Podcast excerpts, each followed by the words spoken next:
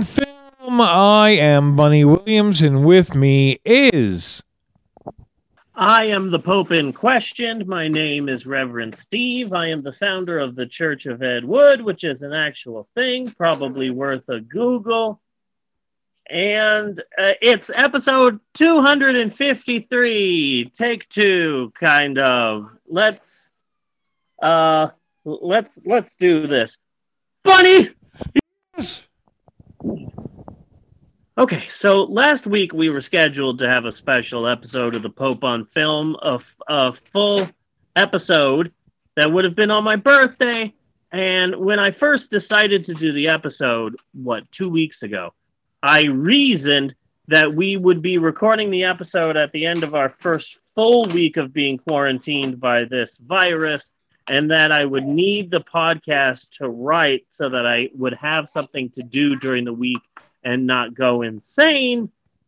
Uh, that was the plan, but man, that first week was crazy. We were, it, it was very difficult for me. We were going to spend the entire week leading up to my birthday going on road trips and filming videos for my YouTube channel and having fun and spending time as a family. And, and it was going to be like my birthday time, and it was all canceled because of goddamn Corona Corona, uh, Corona came in and was like, I'm about to end this man's career.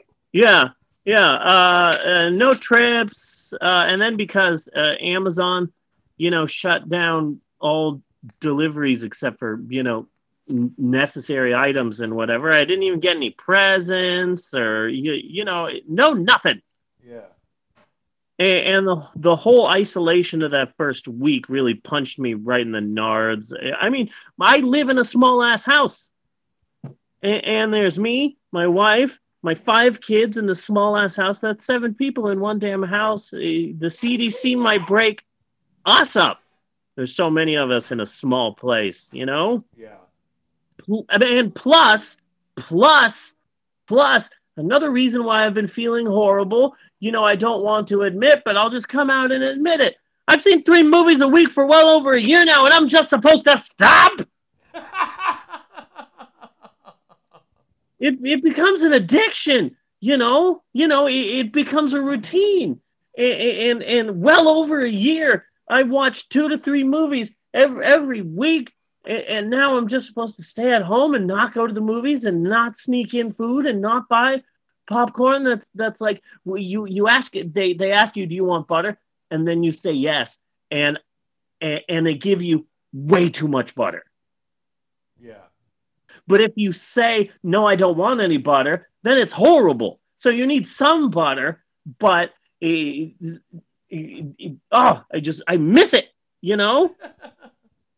I miss that that eh, that was a big part of my life, and now it's just gone, and now everything's weird, and I I I've had a rough rough quarantine so far, is what I'm saying. Yeah. I think the hardest thing that I have with all of this is the fact that that actually writing this intro, I came to an epiphany about myself personally and why I'm having such a hard time with the quarantine. It's that everything changed in the blink of an eye. Just everything was fine, or as fine as can be when a drugged up fat rapist, racist con artist, son of a bitch is your freaking president yeah. and then and and then suddenly you blink and we're all eh, the entire nation is on house arrest Yeah. j- just just sort of immediately you know and, and i think the problem that i'm having with all of this besides having seven people in one ass house is that the pandemic snuck up on on me and on us on a lot of people. We blinked and suddenly we were all locked in indoors. And it happened so fast that it was like uh like the robbery i was in. Yeah. like the hardest part of the robbery wasn't some crazy guy coming to my work and shoving a loaded gun in my face and saying he was going to kill me if I didn't empty the safe. The the difficult part was that he was hiding in the receiving area and I walked past where he was hiding and didn't see him at all and went to go clock out and that took me about 20 seconds. And by the time I turned around, there was a strange person with a gun. It, it was the it was the the hiding and the sneaking up on me part that really gave me PTSD with the robbery. And basically, uh, COVID 19 snuck up on me. Uh, kinda, yeah. Yeah. And and I know that like that like we knew about it in January and then in February and there were cases and all of that, but it's just it, and also uh, uh, the coronavirus isn't a person, but still there's a connection there, and that's one of the reasons why I'm having such a hard time is because I, I was snuck up on with this, Yeah. and now in the blink of an eye, I, I, I find myself teaching my son second grade, and that is very difficult. Now I'm his teacher while also taking while also taking care of Eleanor and trying not to go insane, and it's all just too much. Yeah. You know, one thing that I quickly learned is that I am not a teacher. Is what I learned, and it's very it's very difficult for me. Anyways, I wrote a bit. I wrote a bit of an intro for our abandoned episode last week, and I'd like to read it as is now, if that's okay with you, Bunny. Sure. Okay, so this is what I wrote. Uh, hold on, let me get it here. Okay, this is what I wrote for last week. Bunny, today is my birthday. I'm 43, and I was originally going to cancel this episode so that I could celebrate my birthday. Well, I'm not celebrating this year. In fact, no one is celebrating because the pandemic is destroying the nation, killing people, completely changing the day to day lives of everyone on the planet. So, no birthday for me. So, instead of the usual opening, I'm going to,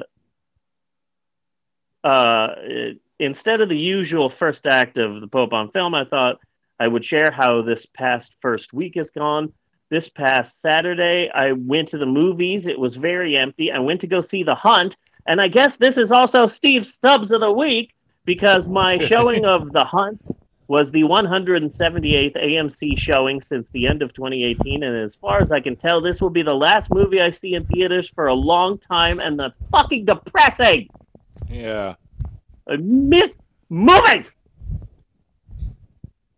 It's a good movie. It's over the top and it's gory and uh, it's in your face and it's such a bold shot to left field that you have to admire the filmmakers.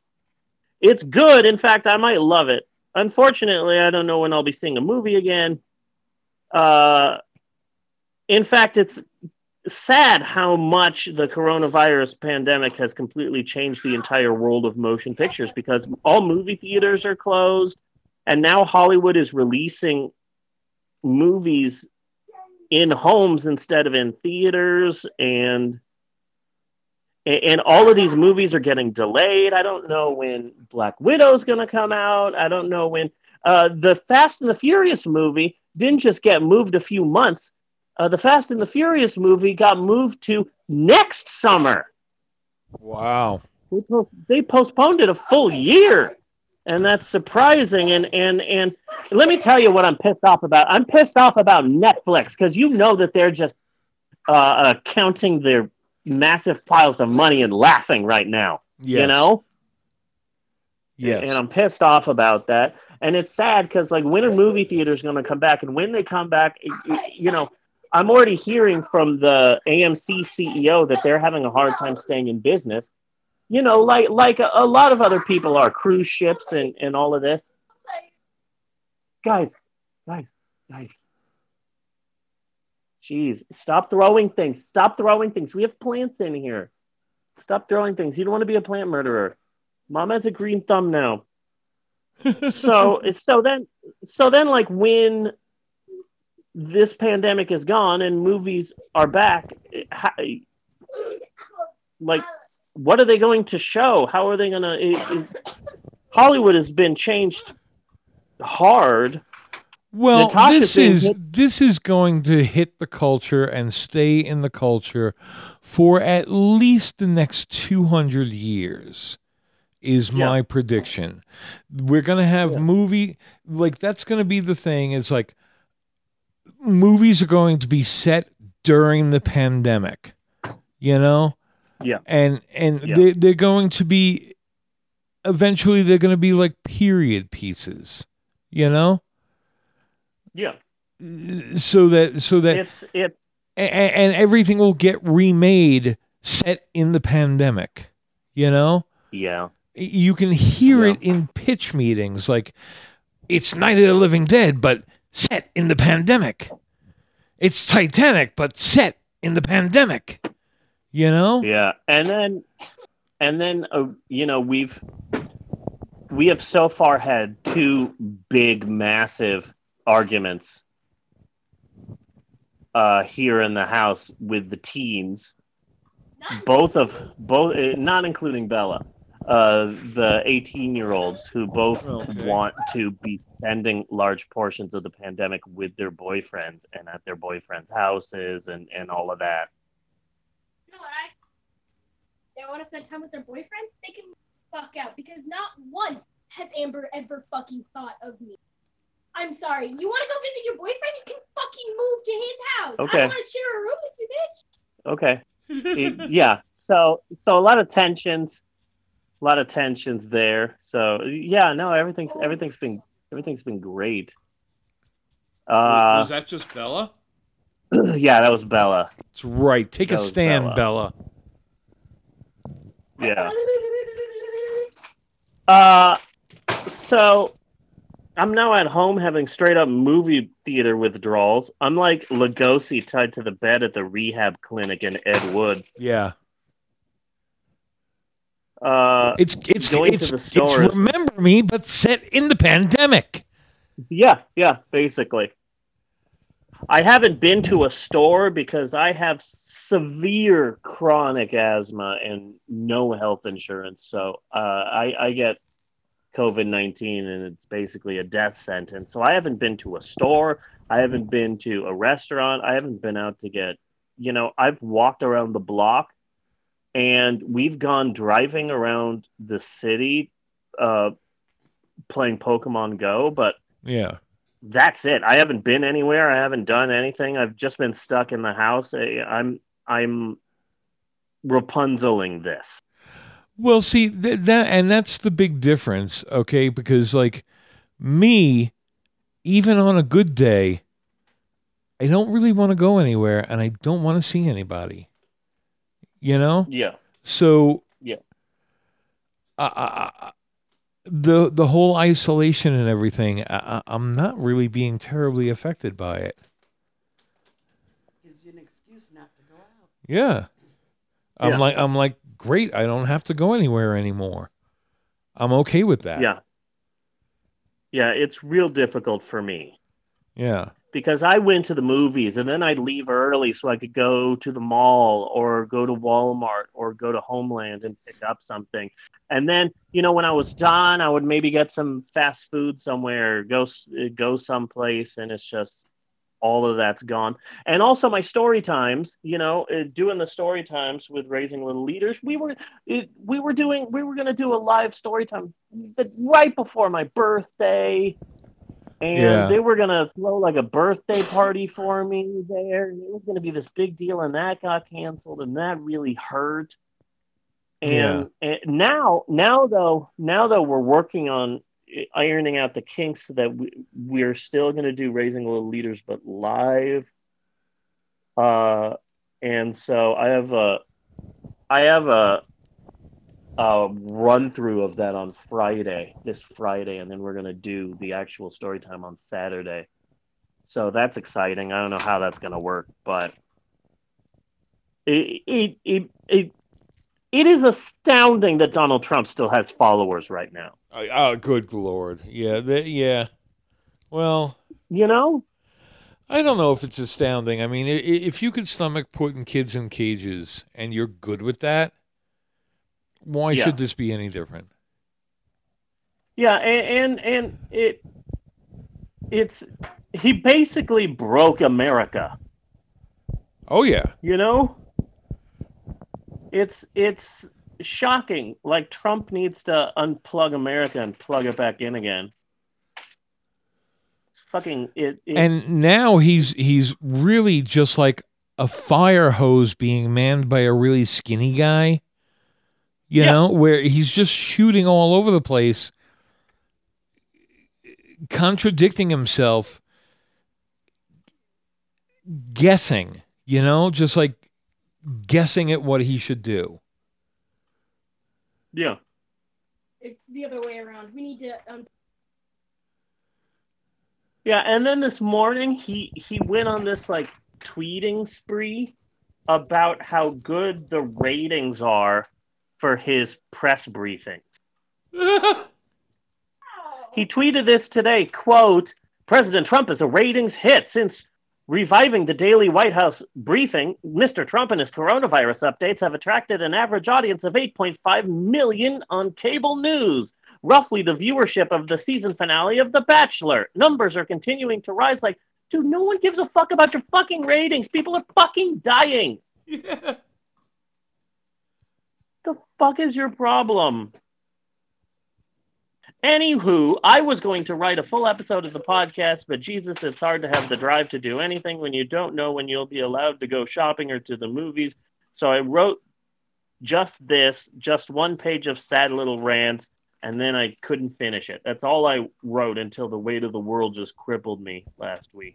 Yeah. So it, on my birthday too. So I'm sorry, Bunny. I, I I know you got noisemakers and stuff for last week, and that was really sweet. But I was just too depressed to do the show. I just couldn't do it. I just couldn't do it. I and I and I just had writer's block, and I just I couldn't do anything. We we had we we even had cake that we were going to eat on your behalf. Oh, that's sweet. Yeah. So so We- thank we you had for that. little That meant a lot to me. Party because- hats. Yeah. I'm sorry. I was just physically incapable of doing the podcast and I couldn't write. I just couldn't write a thing. I wasn't sure what to do. Like, what do I do when we get to uh, Steve Stubbs of the Week? That's depressing. What do I do with this? Uh, What do I do with Act One? That's usually our monologue where we talk about the news. There is no news, there's just one news, yes. you know? So. So then, just one day, This this, This- even this- bumped the president presidential election out of the news cycle. Yeah. Yeah. So so so then like like a like a few days ago like I had the idea for a new format and it just made me it once I had the idea for this new format and I scribbled it down on a piece of paper I'm like shit this is great this is a good idea this will work and so I wrote a new format so act 1 is smaller. It's mainly just going to be one bit and that's just talking about the week and talking about corona and talking about the president talking about the the news of of of what we're all going through and how it sucks. So a smaller act one. Act two will be bunny versus and shap because i still want to do shap uh, i've got a great one this week that is related to everything. And then act three will be exactly the same but probably smaller because i can't it, it, i'm having a hard time focusing on movies Yeah. when there's death around us you know Yeah. so so eh, with this new format i just i just said oh shit i can do that and i started scribbling i started writing the podcast and and bunny verses and and and shap and and all of that and and this format just like ooh this this will work you know a, a shorter streamlined podcast and and i'll still be able to teach maxwell and and do my videos and and it, it just works for me and so I wrote this week of the podcast, and I've already started writing next week. Okay. Cool. Next week, we're going to start off the show with a nice DIY look on how you can make your own Wilson for when you finally snap. You know, I'll be walking you through that step by step because I think the hardest part about the the aftermath of the coronavirus pandemic is everyone going back to work with their Wilsons. yes. Oh, it's great being it's great being in the office again. Isn't that isn't that right, uh, Fredo? And then you have your like a sock puppet. on your hand, and that's like your new best friend, or like a like a blow up doll you had in the garage, and now you talk to it. That's going to be the hardest part of the post. leaving leaving the new friends that we've met. Yeah, Like a can of mixed vegetables.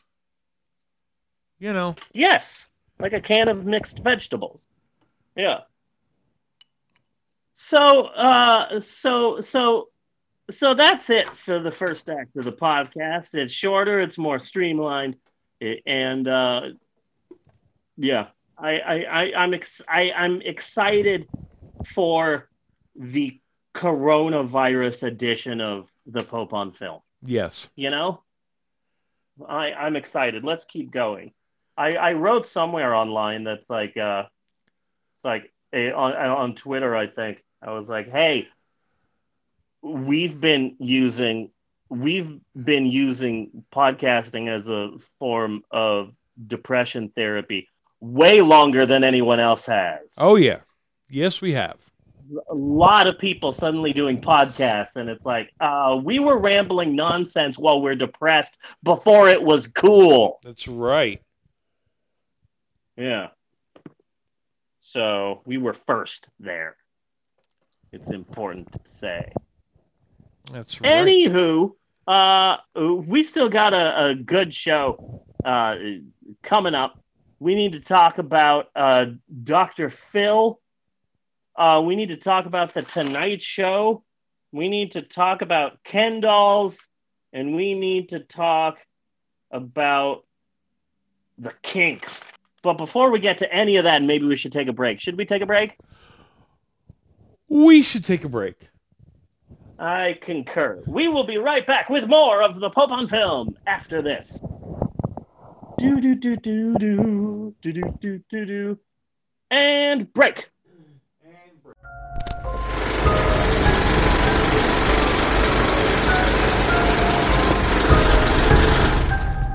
before the throne of the Almighty.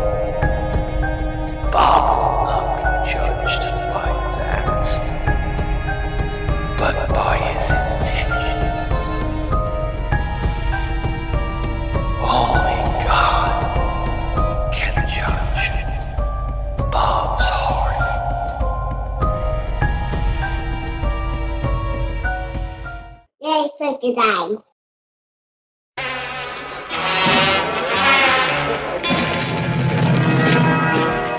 Million dollar head, this.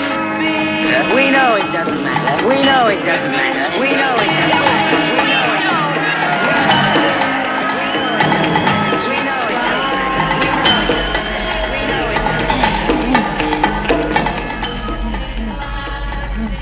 pleasure, the inevitable byproduct of our civilization.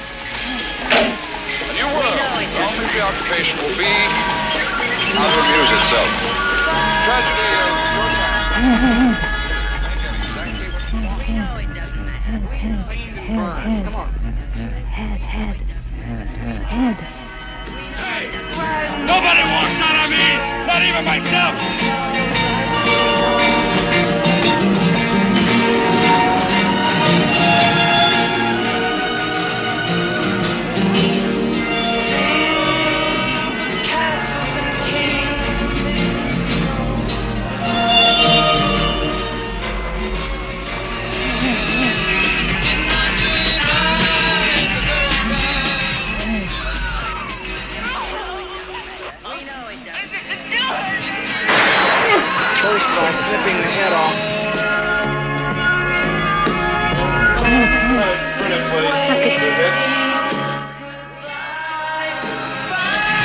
Million dollar head, this.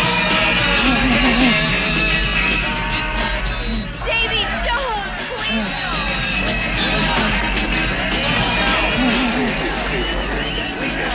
Doesn't matter whether it's in the box or not.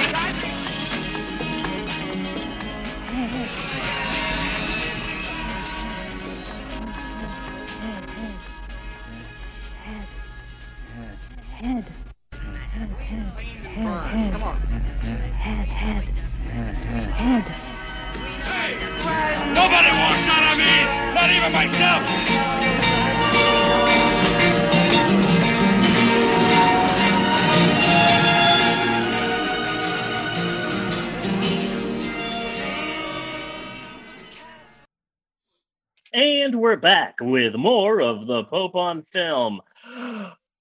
Buddy, Yes. are you ready for another exciting installment of Bunny Versus, America's favorite podcast segment? Are you ready? Are you pumped? Are you jazzed? Are you psyched? Are you amped? Are you primed? Are you ready and raring to go? Or as raring as you can be under friggin' coronavirus house arrest? Are you psyched? I am psyched. I am ready. I am pumped. Hmm. Well, then, without any further ado, it's time once again for Bunny Versus. And now here is your host, Bunny Williams. Take it away, Bunny. Yeah. Yeah. Yeah. Yeah. Yeah. This is it now. Yeah. Yeah, this is it. You know, uh can we start taking climate change seriously now? Okay? Cuz these Right. are the same the same scientists who've been telling us for decades that a global pandemic was coming. Yep. Yep. Are are telling us about climate change. So, you know, maybe we should be thinking a little more forward. I don't know. Uh yeah. so this is our world now. This is it. Yeah, this is our existence. It's fucked up. Because you Really fucked up. you you have to realize that once this is over, this part is over. It's like the flu. There'll be another. There'll, there'll be a COVID twenty, Yeah. a twenty two, a twenty four. You know, and we'll just keep going from here. Uh,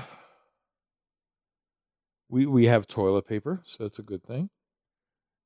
Yeah. Uh, there is still a presidential election going on Yeah, that's weird. That's fucked up. where we have one presidential candidate who has taken 2 million of his campaign finances and given it to coronavirus relief uh, who has turned over a good part of his campaign staff to trying to assist with the coronavirus has held roundtables and live streamed meetings of what we need to do about the coronavirus. Uh, we basically have one presidential candidate who's done the best he can to step up to the role of president. And Yeah. we have another one who's completely disappeared. Yeah. Yeah. And Yeah, we're still being told to vote for the guy who's completely disappeared. The guy who Yeah. we are now learning had backed a woman up against a wall and finger banged her. This is Yeah. this it's is weird how uh, South Park is popular again. South Park is popular again. What happened there? Nothing. There was there was there was a there was an episode of South Park where the boys join a band called Finger Bang. Oh, yeah, Bella just binge watched all of South Park. I don't know really? how? Yeah. You know how hard that is? That show's been on the air since the 1840s. Yes, yes, it has. Yeah. yes, it has. I kept trying to watch it with her because I needed to be there for context. I needed to be like, Bella, uh, Casa Bonita is a real place, you know? Had Mhm. to be there to like walk her through things. Yeah. Yeah. So now we have a Democratic Party who is like, you know what? On second thought, we don't really have to believe the women. Yeah. You know, we don't have to do that because you know it's it's our guy now. And I have a lot of my Democratic friends on Facebook who are using the exact fucking same talking points that the Republicans were using with Kavanaugh. And it's like, Yeah. Yeah, the exact same shit. really really and and so I- and i'm a bernie supporter so so i'm the one who's more like a trump supporter how uh, how does this work where is this coming from Yeah. it's sickening and it's aggravating and and it really angers me that people are not using the intelligence that they've that they've been given that again people are going to vote against their own self-interest and lose an election to Trump because I don't see a Yeah. single way in hell you know, and, and they're still saying Bernie should drop out of the race. Bernie should drop out of the race. All he needs is 60% of the remaining vote. Of the remaining vote, there is still a, a Yeah. legitimate chance here, especially if people are able to see what he is doing compared to what Biden is doing in this fucking crisis. Yeah. You know but that's that's not going to happen because elections do not have anything to do with people anymore No, absolutely not. You're right. it's money and power and that's all it is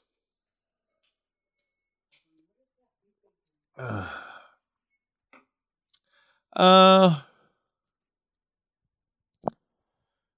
coronavirus staying inside. Uh there are a lot of things that you could do online. There's video conferencing. And we uh played a game with jeannie's daughter-in-law last night and a, and a few other people huh? And sons yeah. Uh using a Cool. zoom conferencing. Uh look up zoom. Oh, yeah, it comes use- right up now. Yeah, I used Zoom this week. I had a, a conference call. So yeah yeah, this is my first time using it. I, I there's a part of me that feels that um, Zoom started this entire pandemic. You know what my school's using? Huh. Adobe something or other. Adobe Creative. Adobe, Adobe it's an Adobe program now. Yeah. We're not using Zoom. You're not using Zoom like everybody else in the world? I I mean, my teacher has been using Zoom since the start, but literally I started with an online class, so there's no change for us. Yeah. Uh, but he only posts videos. We don't do live records a Zoom video and then post the link and we watch it. But uh, the rest of the school, as they transition, is using Adobe. Yeah. Yeah. So I was like, huh, okay. Interesting. Like literally everybody else is using Zoom. Emerald School is using Zoom. I think Amber, Amber, what they said. Uh, your school is where your classes cla- are. Yeah. Okay. Gotcha. So I mean, it could be a conspiracy. Zoom. yeah. Yeah, it's a Zoom spiracy. zoom spiracy Conspiracy. Yeah. come on and I- zoom I a zoom a I- zoom a zoom I, I read a fanfic. The title was "Oh my God, they were Zoom mates." Yeah. Oh my god, they were Zoom mates. it was like, oh, it was super cute, but, but yeah, Yeah. cracking up. I saw a, a editorial cartoon the other day, and and it's uh, doctors and nurses raising the flag on Iwo Jima yeah in World War II. And it's like, oh, first responders, firefighters, doctors, nurses. It, it and and the caption said some like the real heroes. And it's like I I know that they are heroes, but aren't they always heroes? Can we hero the minimum wage this time? yeah right uh-huh You know, like like oh, first responders are heroes? Since when? Like they're always heroes. Can can can I would just like to say like like dude, Listen, can we also add the people who are making minimum wage right now because they are also the fucking real heroes. Fucking heroes right now. Whoever delivered our. He's a Yeah. hero. He's the hero. The hero are the people who are uh, working receiving in fucking Walmart. The heroes Yeah. are people, you know, flipping burgers at fucking Sonic right now. Those are the goddamn heroes. No, and the real ones are the ones that are delivering that food from the store to the car. Yeah, Like they have to brave actual contact. yeah, Yeah. I mean, yeah. It's like for once, like oh yeah, doctors are heroes. Yeah, they're always heroes. Just for once, let's get these minimum wage motherfuckers and be like, yeah, you know who else are heroes? Fucking cashiers right now Uh huh. are fucking. Oh, most definitely. I mean, there's got, and he he works feeding his his main job is to make sure that the elderly in his uh, area gets food, like homebound elderly people are fed, and he's also a manager of tax office, so he is on both his jobs. Yeah. And uh, Bonus dad works at a grocery store, so he's essential, so he has to go to work. And both of these guys are in their 60s, so they're in the high risk range, but they're still essential employees and they Yeah. still have to go to work. Yeah, they're still out there. They're still doing And dad's shit. office is the only office in the tax office that has enough social distance. Mm, So either they have all the uh, clients stay in the lobby or they have to use dad's office. yeah. Yeah, it's just I I I want there to be a focus on different sort of heroes is what I'm Yeah. what I'm trying to say. Yeah. In indeed, indeed, because yeah, yeah. Go figure. The regular, normal people are the one that actually keep this country running. Yeah. Yeah. You know, and It's- that's something else to you know. Along with these people, yes, who who are heroes, but look what happens to the world i- i- if we stop working. Yeah. Yeah. A day without minimum wage employees. That's what we now. Yeah. Uh-huh. Everything shit. God, I should track that movie down. A Day Without a Mexican. Yeah. Oh yeah, Oh, that was such a good movie. Oh shit, I need to find that. I'm just saying, I'm gonna get to work on could that. you imagine, especially in the middle of a pandemic, if minimum wage employees decided to stay home, everybody at one day? Mm-hmm. Mm-hmm. Yeah. Yeah, yeah. Now, now, if they don't listen to politicians and other people who really don't give a fuck, Yeah. they could do something that actually improves their their lot in life. Yeah. you know, but fuck getting people to try to organize for goddamn anything. You know, that's the biggest problem. Yeah. You know? It's like let's I just read that Amazon is asking for donations for their employees' sick leave. Amazon. Yeah. yeah, Ain't that about a bit? like the fucking richest guy in the world. Yeah. He needs donations from us for his employees. Seriously? No. How about you just pay your fucking people? Why do we have to pay your people? I told Steve, I told Steve right now we need to pay attention to how companies are treating their employees so that we can make a list of who we will offer our patronage to and who we won't Uh huh. when this is all like i'm sorry there were times i slipped up and i would still go to hobby lobby because of the whole you know lgbt thing Yeah. but now i will never set foot in another hobby lobby Yep. again That that how how strictly disgusting and doesn't it figure it's a Christian? Yeah. I mean i'm sorry great christian values firing all your employees in the middle of a pandemic when they need the money the most Yeah. because they're so financially unsure of what's happening One of the first places that I want to go when this whole mm-hmm. pandemic thing is done is Texas Roadhouse. Texas Roadhouse. Yeah, apparently the CEO who makes like one point something million dollars a year has given up his uh, paycheck and his bonus for the rest for the entire year and will be spreading that money uh, evenly over all of the the uh, employees who work at the store. Huh. Nice. And so like so so you're yeah, so you're like some like 19 year old girl and you're a server at a Texas Roadhouse and suddenly you get furloughed for Lord knows how much. And so the CEO just went like, I've got money. I'm going to give my money to my employees. And it's like, shit, I wasn't expecting this, but good for you, Texas Roadhouse. Yeah. Yeah. So like, good. Yeah. Good on you. Yeah. Some some companies are doing much better than others and and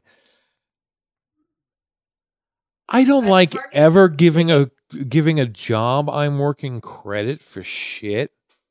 I I just don't like doing that. But my company mobilized fucking quick and got us all the hell out of there. Yeah. The communication was shit, and that was kind of driving me nuts. That they weren't really saying was, what was going on, but you knew fucking something was going on, and it was just driving me Yeah. batshit. Because I knew, because because you know, because it would just be like casual, like, um, do you think a six foot network cable would be enough? Uh, yeah, and then they would leave. they they've never said that they're that they're sending us that they're setting us up to work at home.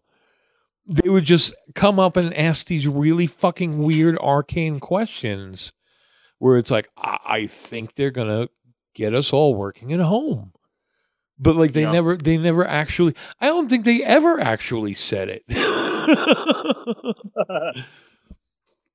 It was just suddenly put this computer in your car. Barnes and Nobles are still open, but they're not letting people in. They're doing a curbside pickup. yeah. So so like you just put in your um your um your your order on the website and then you give them a call when you arrive and they'll they'll come and deliver it to your door and it and and thank God cuz you know in in a pandemic what you really need is uh Funko Pops and copies of Twilight. Yeah. So so thank God Barnes and Noble's still open. Yeah. And Hooray! and if you wind up getting like a box set, you you're basically supersizing it, aren't you? yeah, You know, so you you you, you go for one particular Stephen King book and they sell you all of the Stephen King books. You Yeah. you you've supersized you've supersized your order. yeah. Fucking so it's so it's just so astounding to me how how quickly America can just stop. Yeah. You know what I'm saying? Uh-huh. It's fascinating.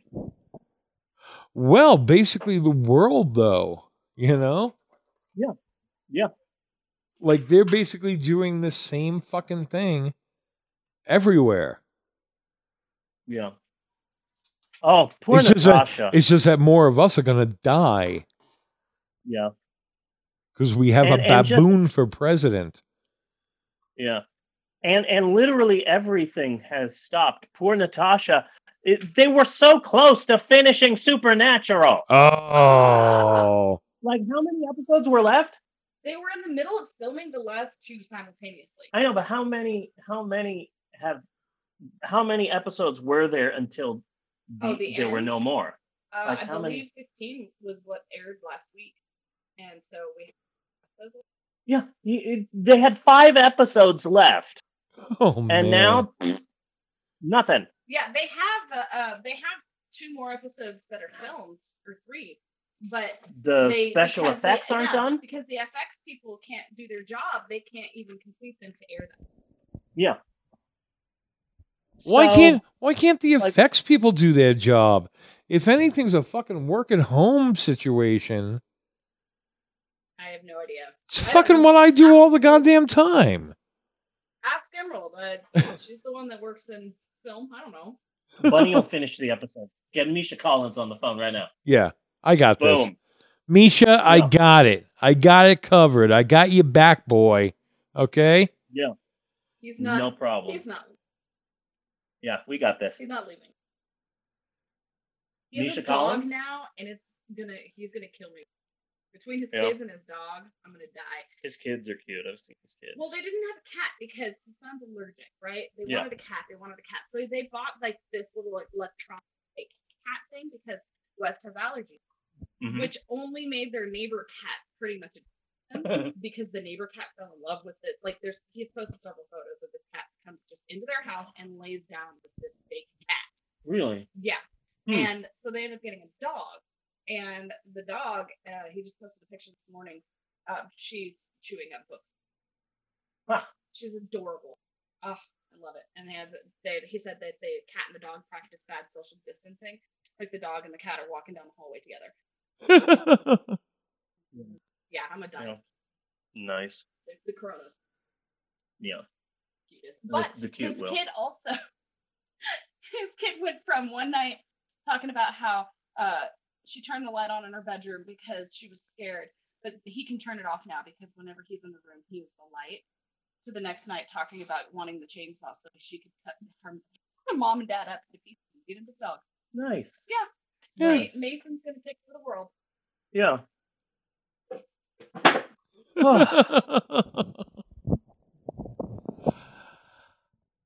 I don't know what else I have. Yeah, I don't have anything else. I'm trying to remember to eat Yeah. and drink water. Having kids is a really good uh, distraction. Having a family is a distraction because it's, you know, like, oh, I'm going to focus on making sure that Maxwell is fed and Eleanor is fed and they have things to do. And, and Maxwell, we need to work on your homework and you need to finish reading your book and then we're going to do math. And then, like, like, yes, I'm busy. Look at how busy I am. I have so much to do taking care of these kids and taking care of this family. And, and you, you, you focus on them that it distracts it's a good way to distract you from yourself Yeah. And so i'm trying to remember that like oh yes matt matt maxwell we're going to do math and eleanor hey hey i got this these coloring books for you and then it's like shit it's three o'clock i haven't eaten i haven't drank any water you know like so i i'm trying to not to like take care of my kids and take care of my family but not let that distract me from my own self-care Good. you know Good. i should eat i should sit down i should take some time yeah so that's what i'm working on right now Good. This is a good thing. yeah but but i don't have anything else Yeah, that's about it. I mean, I mean, like I can't even. It's a general malaise, you know. Like I can't Yeah. even. It, the world is horrible, and it's only getting worse. Not just for the coronavirus, but a lot of other fucking reasons too. And I, I, I can't even work up the anger that it deserves, you know. yeah You know, we, we we have a sexual assault story that the mainstream media will not report on. You know, because their boy may lose then. You know. Please, what would happen if there was even a rumor that Bernie Sanders backed a woman against the wall and finger banged her? yeah it would be on billboards. There would be not a place that you could turn where you would escape that news. You know? yeah But it's Joe Biden, so only the smaller the smaller outlets are covering it at all.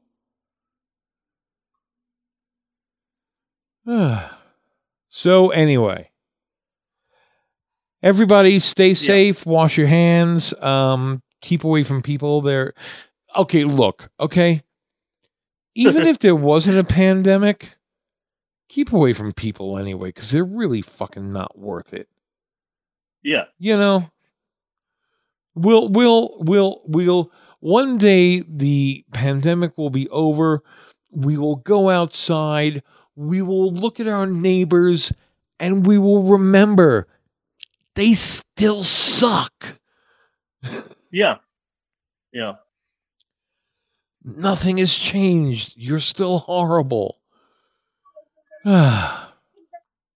Yeah.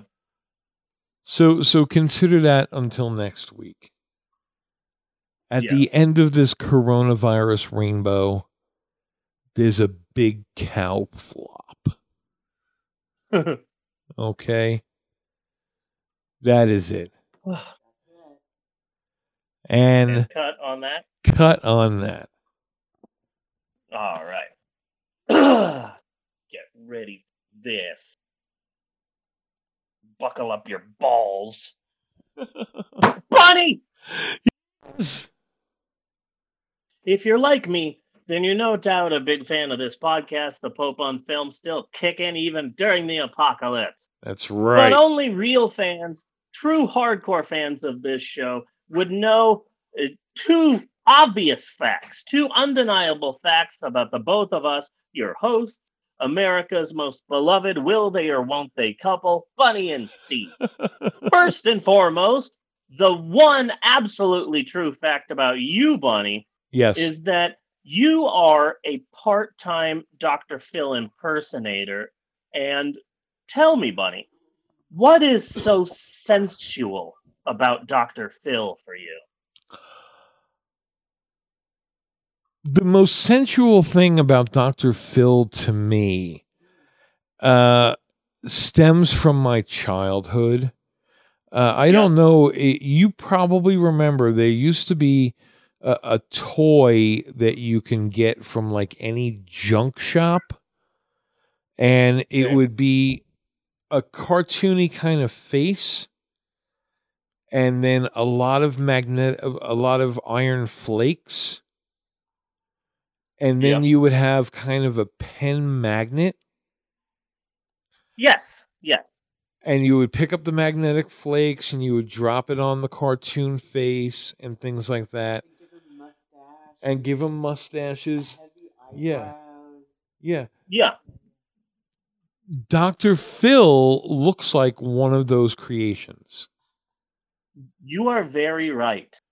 you You know are so very right, sir. so it brings up a, a lot of these childhood feelings that wind up getting associated with dr phil and and i just got to spank it you know Yeah. I can't help. It I'm makes so much sense. I'm It compelled. makes so much sense.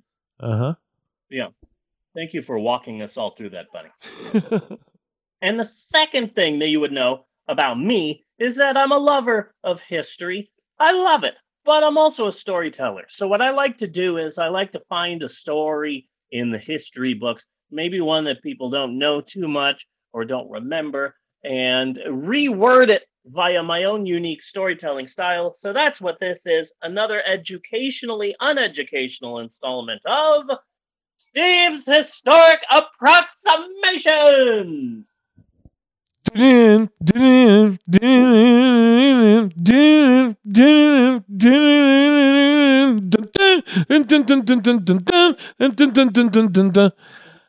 I So nice.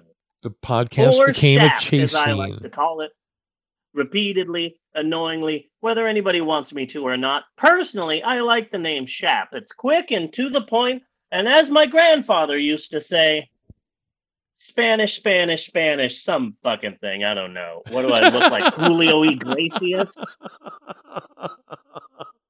And so this week on the old Shappity Chap Chap, we will be looking into the true story about how one late night talk show host started a nationwide shortage, uh, which I think is a very apropos topic for us to discuss right now. What with America being a nation of horrible assholes. So, anyway, Bunny, we will be taking a friendly trip to the 1970s. Okay. Yes, the 70s. So grow some sideburns, put on an old denim outfit, and fill the house with the gentle aroma of the Jimmy Dean sausages you're cooking on the oven, as well as the Schlitz beers you're vomiting on the floor. Whip out your eight track tapes your bell bottom jeans and your racial tensions because it's 1973 and everyone is enjoying three things American graffiti, the music of ABBA, and of course 1973's hottest trend taking your pet rock with you to wait in line for six hours for a half a tank of gas. Yeah.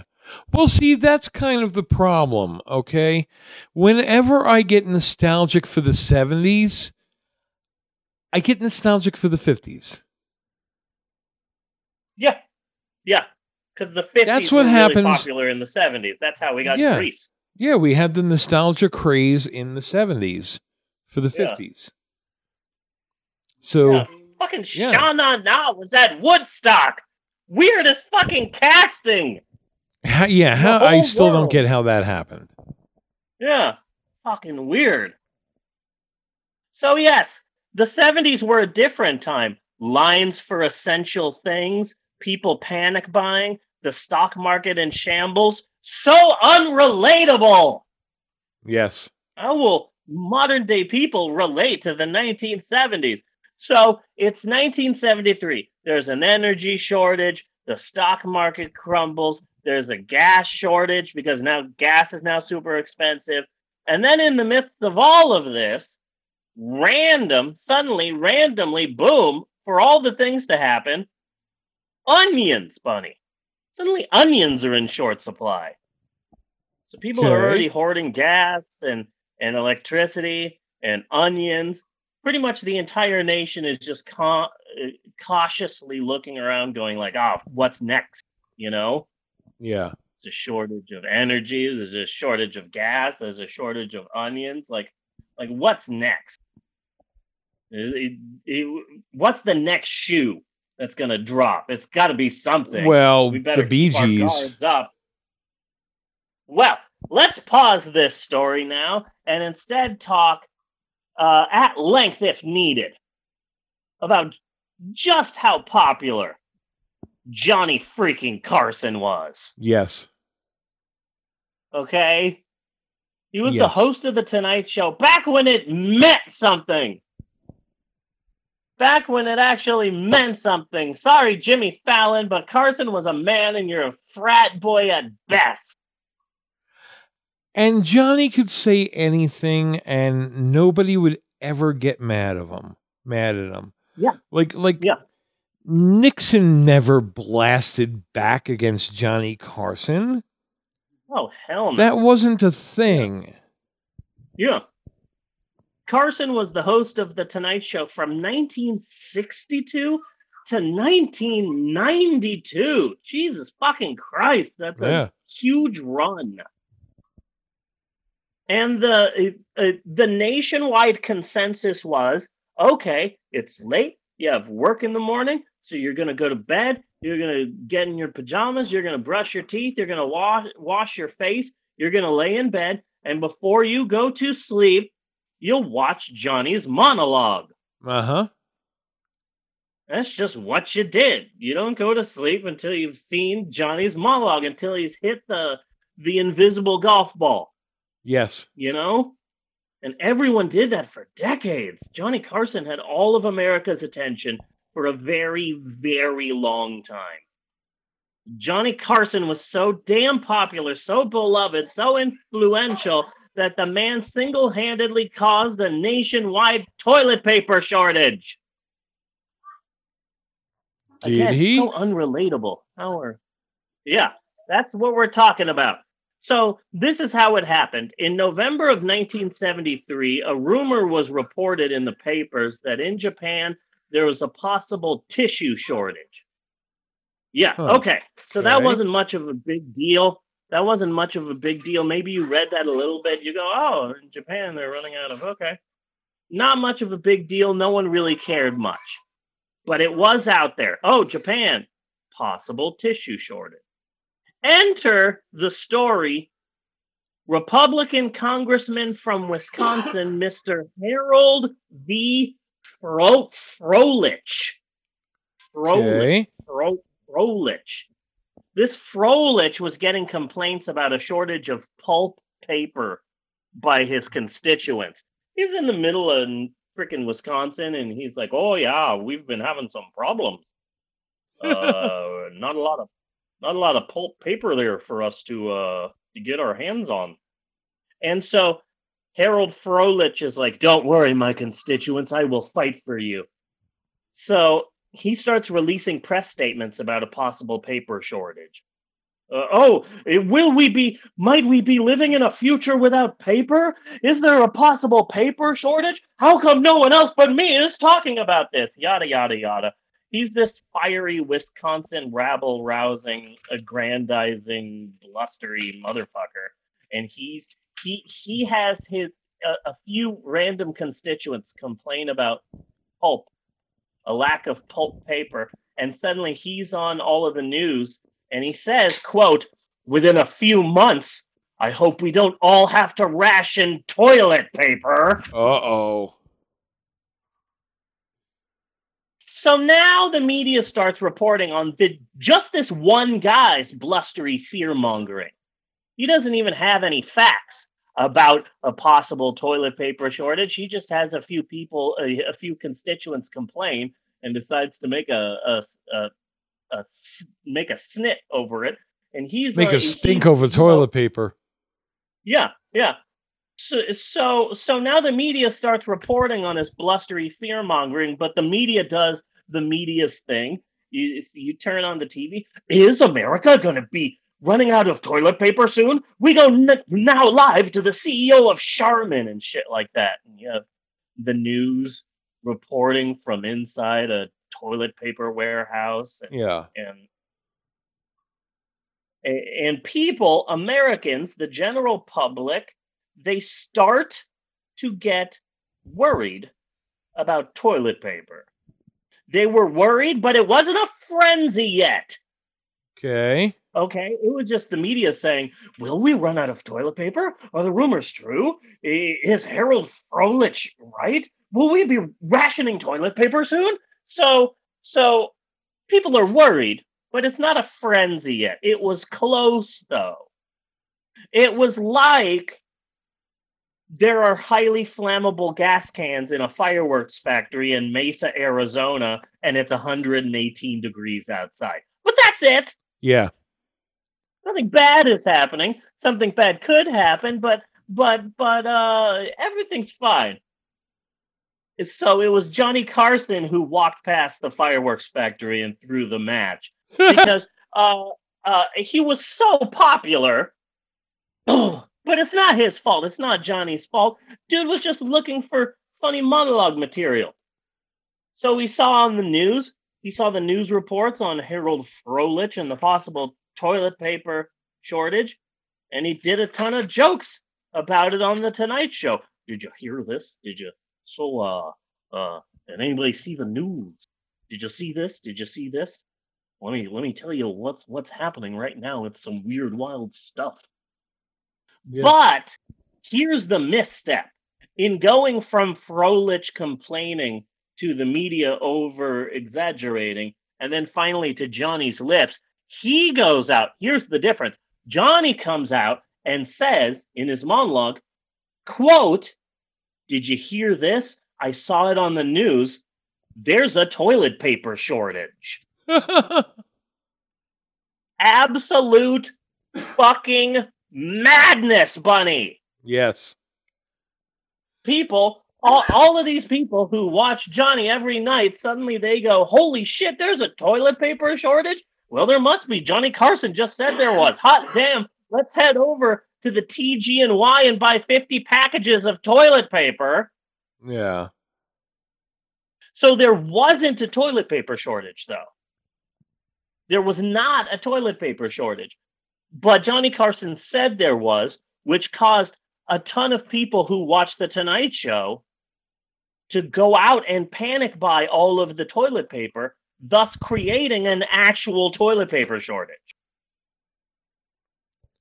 Yeah. November yeah, but you know, of 19 but still, the difference between then and now is I don't know of anybody who said anything.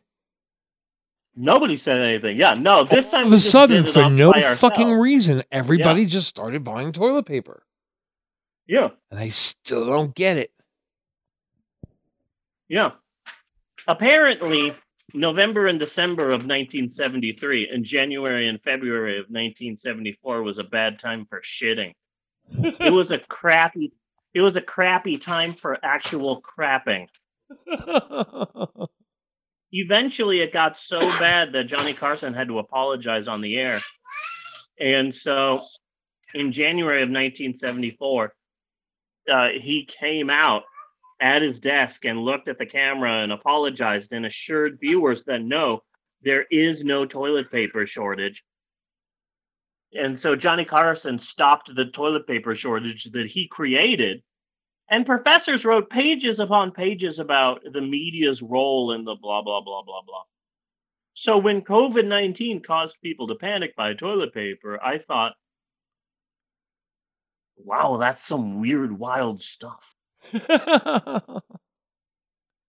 thought, eh, uh, wow, this is a weird retro.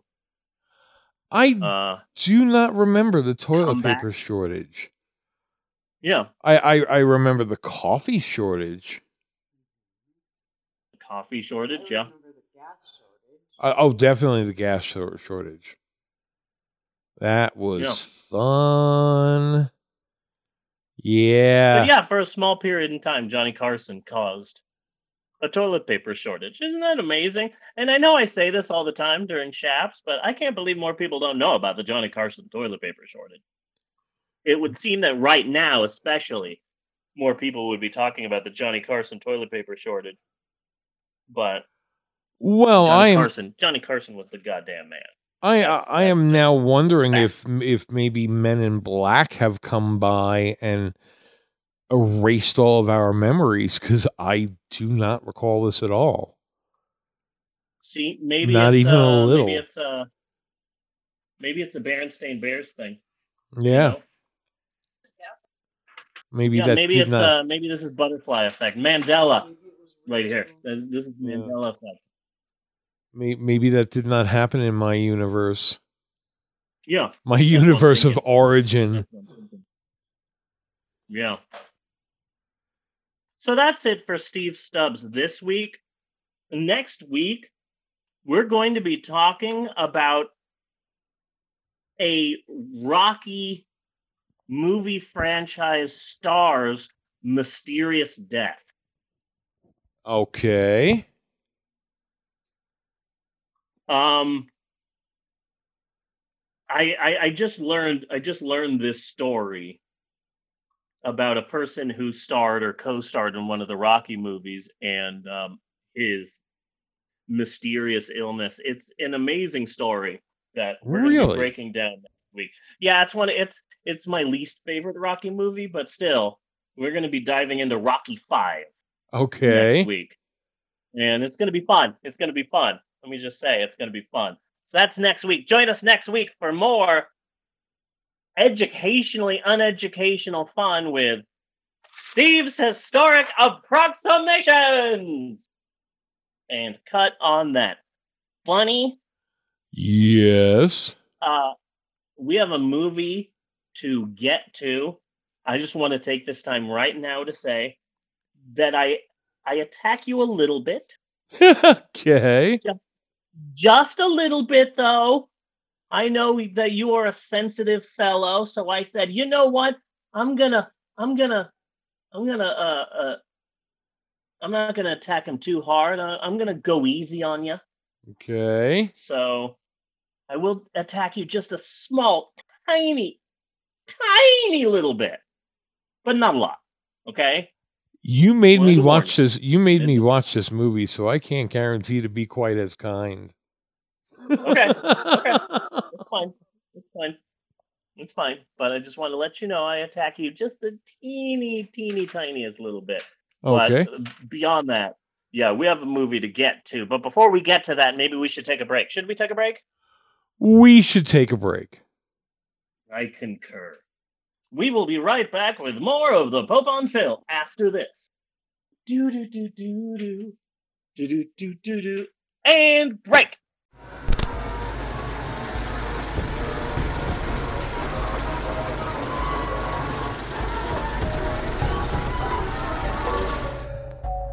This puppet is twisted.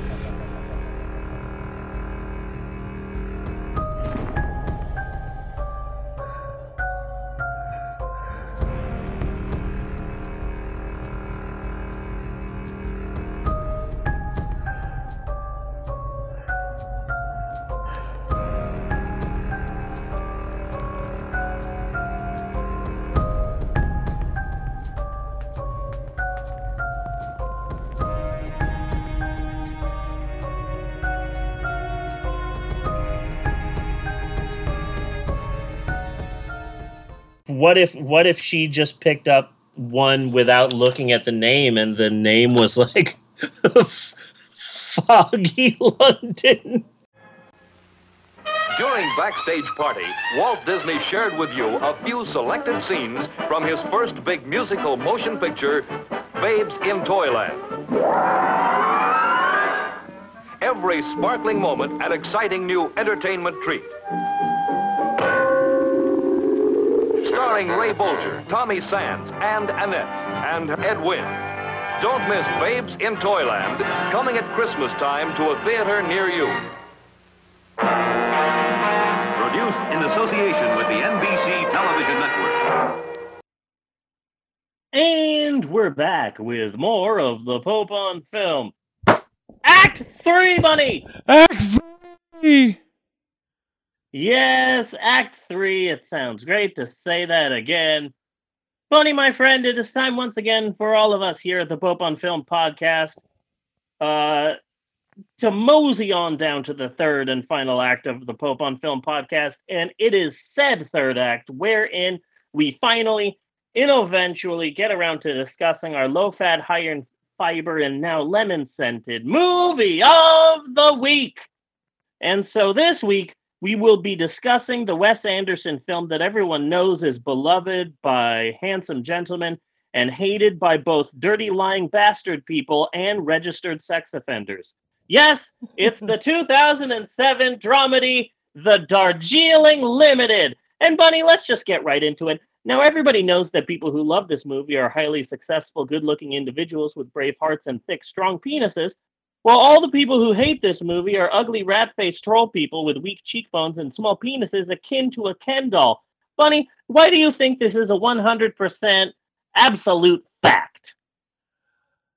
Uh, because I have a penis smaller than a Ken doll, and I I really hated this fucking movie. It, it that I am No. I am taking I hate this movie so fucking much that I will com- take complete ownership over everything you've just said. why do you why do you hate this movie so much? oh, it, no, it's not really hate, but god damn, it was boring, and none of these people were interesting. Yeah, none of them are good people. Uh, I'll give you They're that. not even interesting people. They're just people. Yeah.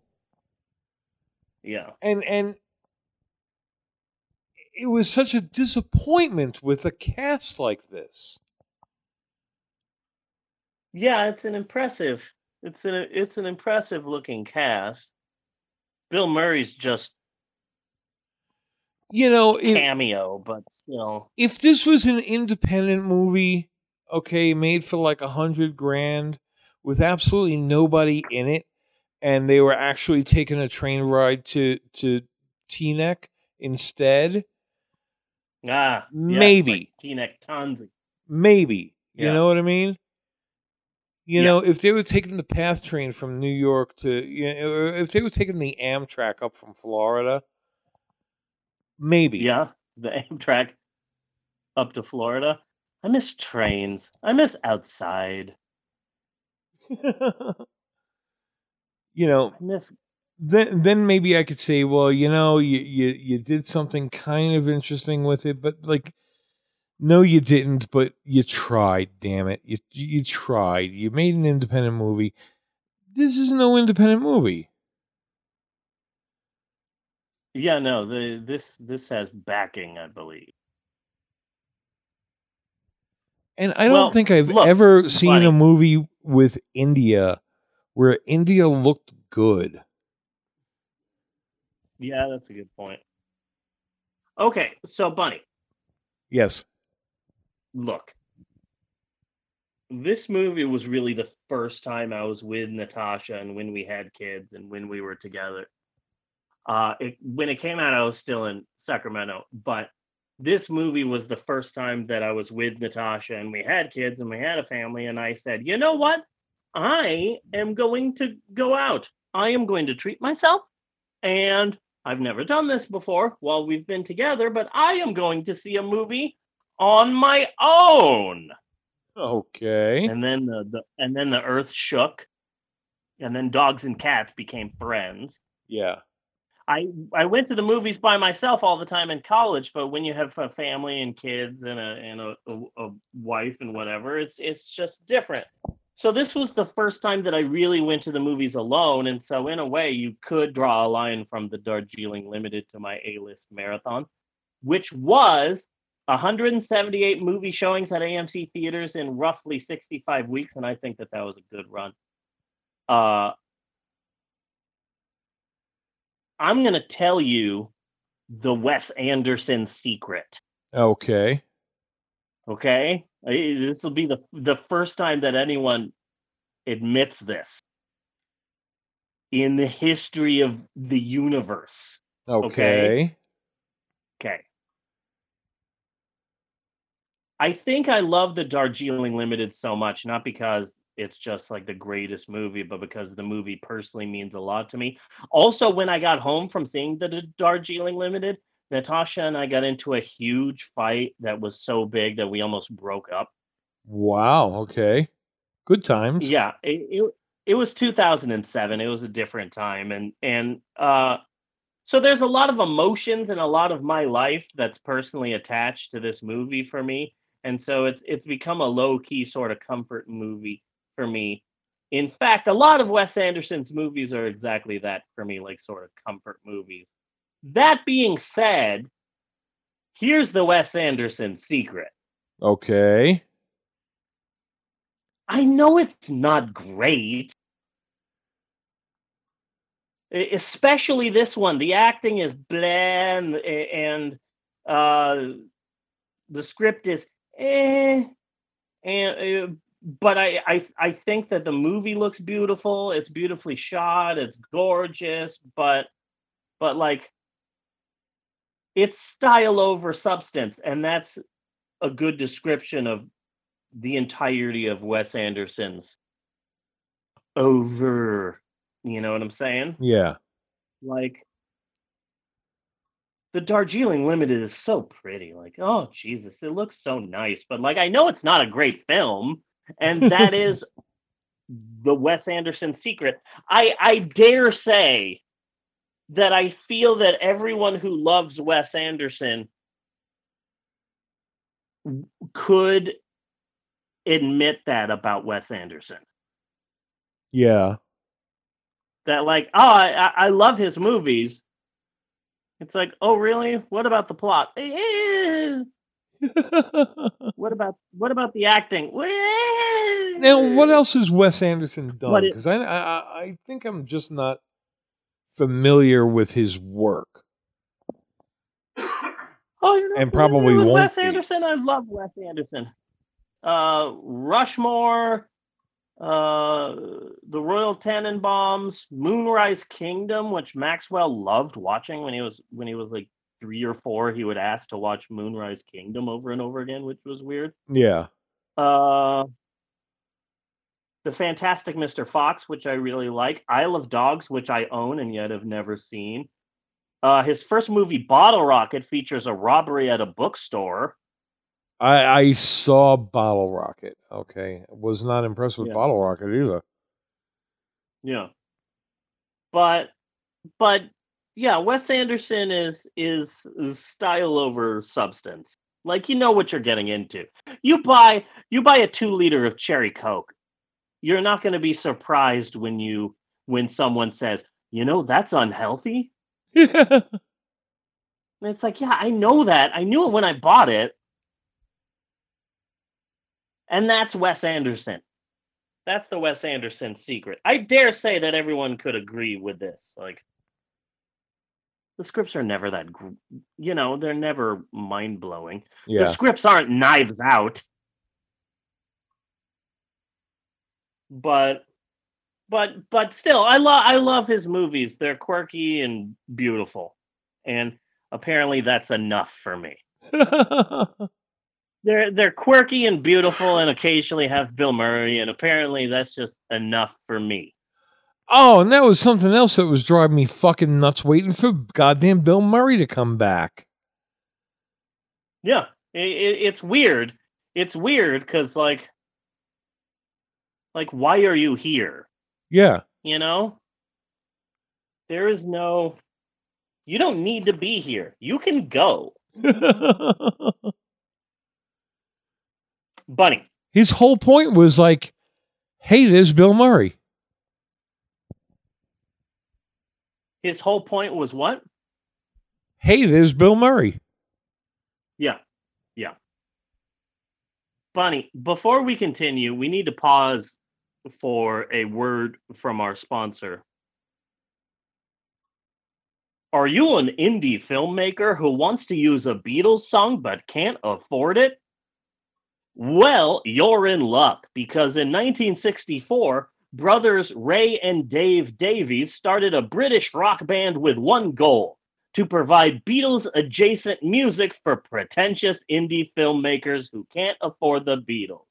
So, when you're making your indie film, pick the Kinks.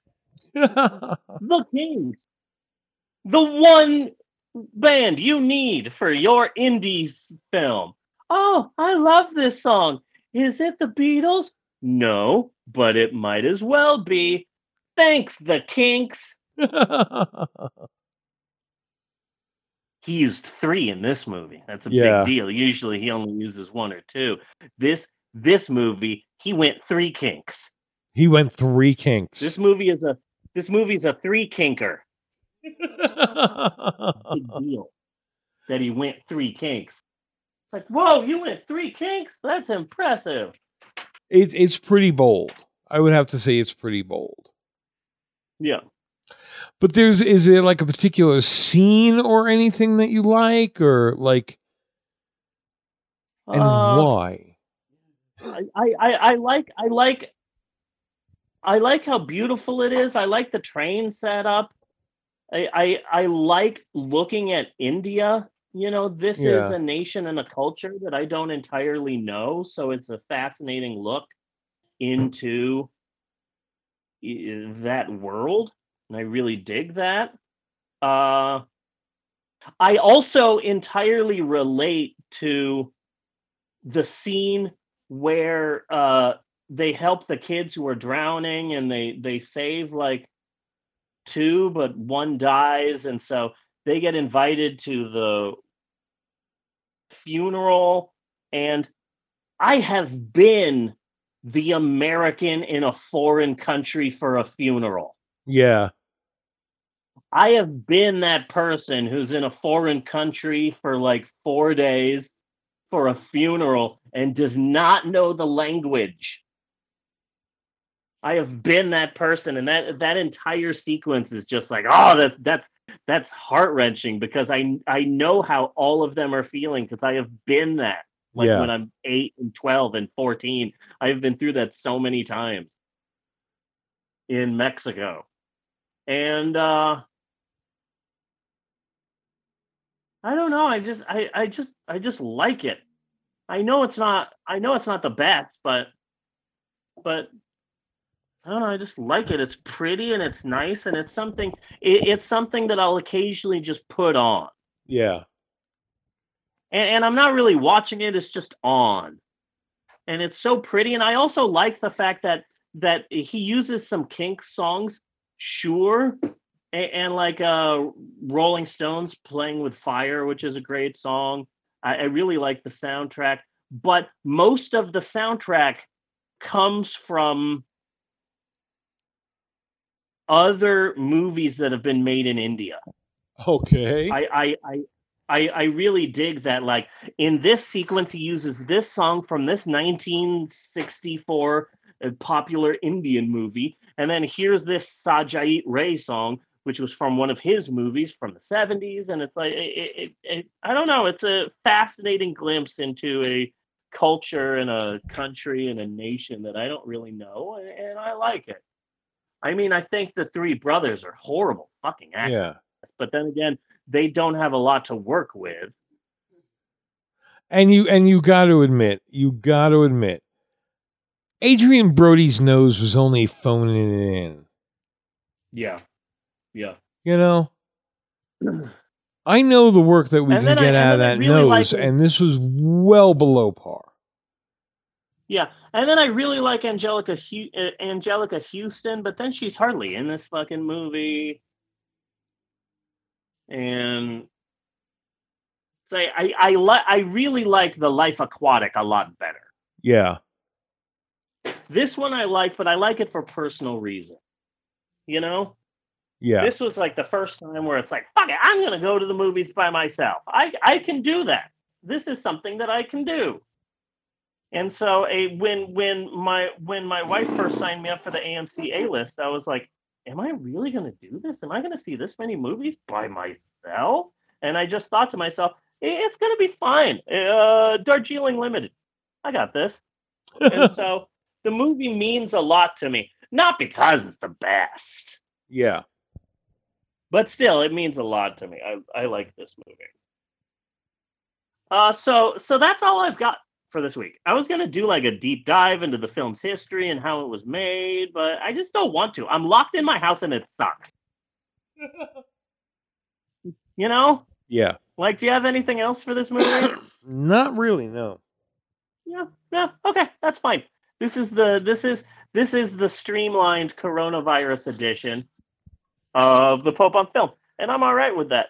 Uh so yeah i just don't want to do anymore besides instead instead what i want to do is a fairly new movie for next week a newish movie one that came out in theaters in 2020 and one that i very much like, bunny! Yes. this will be exciting because I don't think you've seen any of his movies, so so this might be a treat, or you might hate it. I don't know. But uh, next week it's already on the cuff cuff. So next week we are doing the 2020 Guy Ritchie British crime comedy drama, The Gentlemen. The Gentlemen. I am Okay. all about the sexual tension between Charlie Hunnam, whatever the fuck his name is, and uh, uh, Hugh Grant's character in there. Really? it's really good. And, and then uh, what's his name? Uh, the guy from Serenity. All right, all right, all right. Matthew McConaughey is in this. Yes. but he doesn't do a bad job. I think he does a pretty good job. It's, it- it- it's a good movie. It's got a it's got an all right cast, and and I think I'm in love with it. Okay. but I'm interested to see your take on it. So that's what we're doing next week. Next week we're doing the gentlemen. Next week we're gonna be uh smoking some oh what does he call it in the movie? He calls it some really ridiculously oh next week we're gonna be smoking some white widow super cheese Okay. and we're going to be discussing the 2020 film The Gentlemen. Yeah, they call they call weed white widow super cheese like 3 times in this movie. and it's like and it's like jesus maybe that's a british thing or maybe it's just supposed to sound fucking stupid but i'm not buying white widow super cheese yeah. No, neither am I. yeah i'm excited i'm excited for next week next week we are going to be talking about a rocky stars uh, a bizarre death we are going to be uh, speaking to you live from quarantine and we are Yes. going to be discussing the fairly new british film the gentlemen. Very excited about that. That's next week. But this week uh, i think it's been a good show. Uh, you know i like the new format. It's short and direct. It's to the point. And uh, I, I gotta say i think this has been a, a, a, a pretty good episode.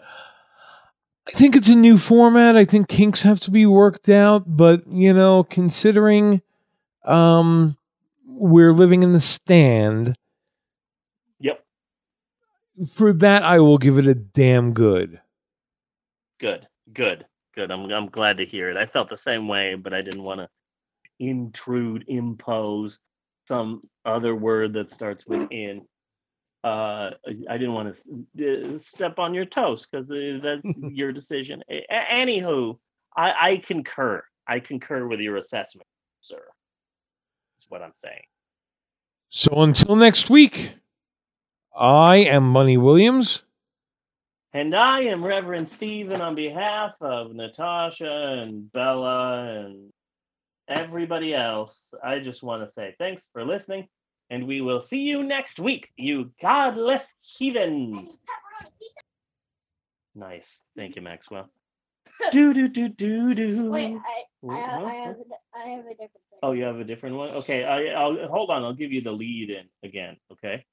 And we will see you next week, you godless heathens. Then you Manos the hands of fate. Nice. It just Mm, popped well- up into my head. What was that? Very good. Yeah. He said, and you Manos the hands of fate. Oh. Yeah. All right.